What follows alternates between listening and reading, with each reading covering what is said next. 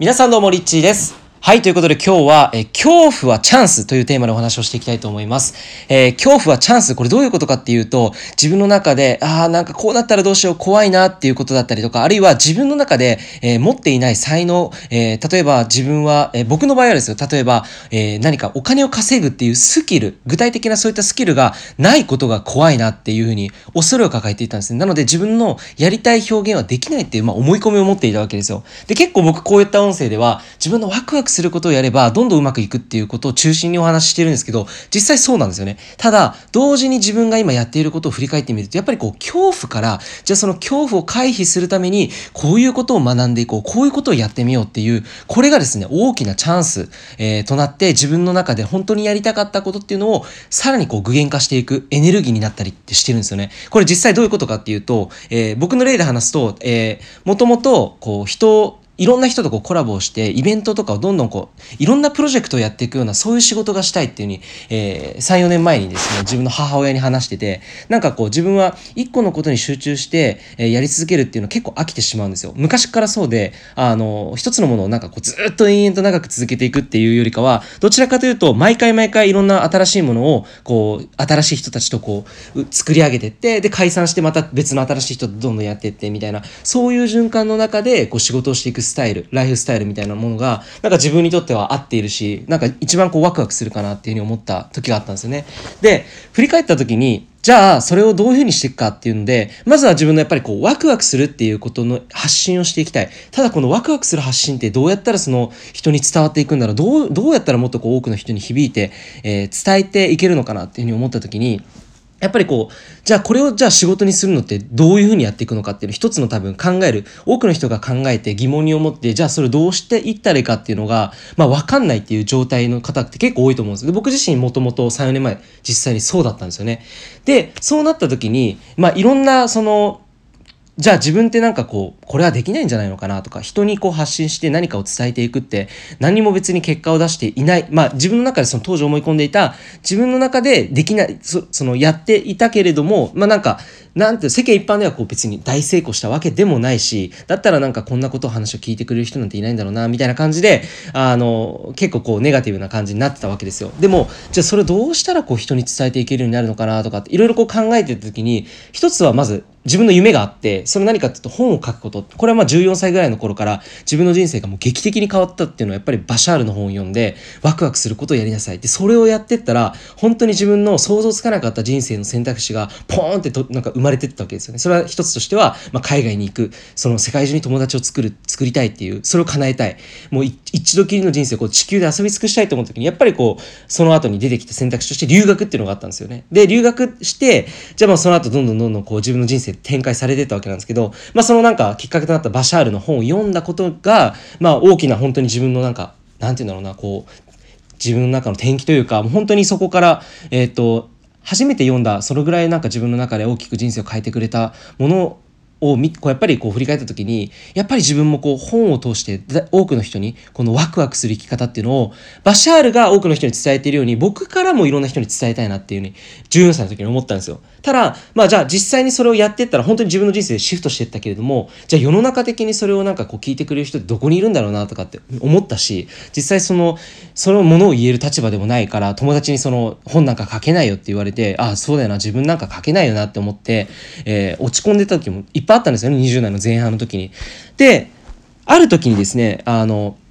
自分はこういった発信が苦手で、だからこそなんかこうお金を稼ぐのもできないってこう思っていて、でも同時にその、なんだろうな、稼げないことの恐怖みたいなものあったんですよね。で、それが、その時はチャンスだったっていうふうに思わなかったんですけど、これ今実際にリアルな話で、その時に思ったことっていうのは、じゃあそういったものを自分の中でスキルとして身につけてやったらどうなんだろうなっていうふうに思ったわけですよ。そしたら、突然なんかそういった、あの、界隈でそういったことをやっている人との出会いがたくさんあって、例えばそういうセミナーに行くことが起きたりとか、例えばこう、たまたまディナーしていたら、その経営者の方が学んだ先生が、その、こういった師匠で、まあ、この人はこういったことを教えていて、みたいな話を聞いたときに、あ、ピンときて、あじゃあこれを学んでみようって自分の中で思ったわけですよね。で、じゃあ実際に何をリッチーさんはやったんですかっていうと、僕はその自分の発信をしていくっていう最終的にま本も出したい。で、本を出すためには、やっぱり書くスキルを身につけたい。で、書くスキルを身につけながら、どんどんお金もしっかり稼げる知識とかノウハウっていうのを、やっぱ積んでっていきたいなと思ったんです。それはその道中の中で出会った本田健さんと、あの、のあのあるセミナーに参加させていただいた時にあの、まあ、最後終わった後に10人ぐらいでこう本田健さんと一緒にこうご飯に行かせていただいたんですよ。その時に健さんが言っていたのは、まあ、僕が作家に将来なりたいですよねって話をしたら作家になるんだったらビジネスやるといいよっていうふうに言ってくださったんですよ。で、その言葉が今でも本当に忘れていなくて、なんでその時にまあビジネスをやったらいいのかっていうのは、ケンさんは詳しくは言ってなかったんですけど、まあ今僕が思うことっていうのは、やっぱりこうビジネスって何かっていうと、やっぱり自分の発信をこう人にどういうふうにしたら伝えていくことができるのか、やっぱりそのマーケティングっていうのはその人にそれを伝えるための手法だったり、そこに伝えてそのメッセージが行き届くまでのプロセスっていうのを知っておくことによって、まあそのよりメッセージが響くっていうのも一つだし、あるいは自分の自分だけでなくてじゃあ世の中はどういうことを求めているのか、えー、そういうところにじゃあどういうふうにこう何を伝えていけば一番こう多くの人に響いていくのかなっていうのとかを、まあ、そういった感覚とかそういったセンスっていうものをやっぱりこう自分の中でビジネスをしていくことによってお客さんと関わっていく中で多くの人と出会ってそういったプロセスの中でやっぱり磨かれていくものだし、じゃあそれが本に生かされるっていうことを、まあ、ケンさんは言ってくれてたのかなって今では思うんですけど、まだ実際にはわからないですけれども、で、今思うのは、じゃあその時に僕が選んだことっていうのは、やっぱり自分の稼げないとか、その自分には本を書く才能もないとか、いろんなそういった恐怖とか、なんだろうな、その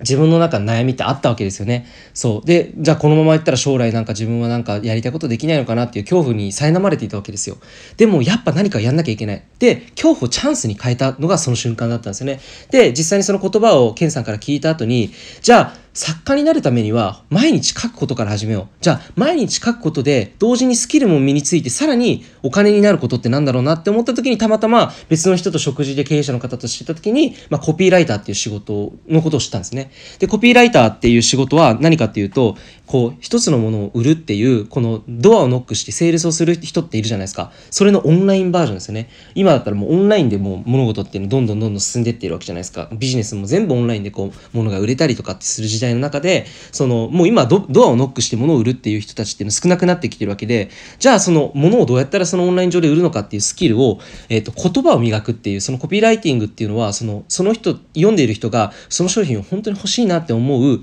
そういった、まあ、書き方とかっていうのが実際にスキルとしていっぱいあるわけですよね。じゃあそういったのを具体的に学びながら、さらにそれを仕事にしていくっていうのが僕の中での恐怖を回避する、えー、選択肢の一つであり、自分の中でそこの恐怖を打破する、まあ、大きなチャンスになったわけです。追い風になったわけですよね。で、それをやった結果、まあ2年ぐらいですね、まあ実際に学びながら実際にその仕事をしな、現場でやりながら、まあ自分のスキルを磨いていった。同時に、まあ収入も上げていったっていう感じで、まあ当初、まあ、会社、えー、関わり方っていうのはいろいろあったわけで、まあアルバイトから始まって、僕は最初本当に東京都でも本当に最低賃金で働いていて、980円ぐらいだったかな。でも、やっぱり自分のスキル身につけられるならそれでもいいなって思ったし、もっとなんか自分成長していきたいと思ったから、別に給料なんかそんな気にしてなかったんですよ。むしろありがたいっていう話で、それでお金もらえるっていうのはありがたいし、だったら全力でそこに貢献したいっていう思いと、自分の成長したいっていう思いが、やっぱりこう情熱が強くなっていったわけですよね。で、それで、まあ結果的に、まあ本当に商品1個売るだけで、えっ、ー、と一つの自分の企画でもう最初から全部作って、まあ自分だけの力じゃないですよ。これは自分だけの力じゃなくて、そこの会社の力と、そしてそこに携わる人たちのおかげがあって、1個の商品で例えば3000万円を1週間以内に売るとか、そういったことができるようになったわけなんですね。で、まあ今じゃあそういう感じでどういうふうになったのかっていうと、実際に本当に、まあこの8月っていうのは、えっ、ー、と自分の大好きな人たちと、本当に自分のワクワクする、えー、プロジェクトを自分の好きな関わり方で、自分の一番やりたい形で、まあコラボして、えっ、ー、とイベントを運営していく。それによって多くの人たちに大きなこの自分のワクワクの渦を、まあ、広めていきながら、まあ、こう一緒にね、こう、あの、やっていく人たちとも一緒に成長しながらっていう感じで、本当に自分のやりたかった、毎回毎回新しいプロジェクトをいろんな人たちとやっていくっていうような、そんなライフスタイルが確立されてったっていう感じですね。なので今日話したかったことっていうのは、まあ、最後にまとめると、やっぱり恐怖、自分はこうなったら嫌だなっていうものって意外とそこにチャンスがあったりするのかなと思ってて、それをなんか恐怖だからやらないってわけではなくて、恐怖を回避することによって自分の中で成長ってすると思うんですよ。で、自信もつくと思うんです。なので、その自信がついたら、その実はその恐怖で自分で培ったものっていうのは本当に自分がやりたかったことを後押ししてくれる、そんなな、あの、助けをしてくれるのかなというふうに思うので、ぜひ皆さんの中に、今これを聞いたらあなたの中に、これはなんか恐怖とかね、えー、今もし思い浮かぶものがあったら、その恐怖をまず回避してみていくっていうのも一つのさ、えー、方法かなと思います。ということでバイ、バイ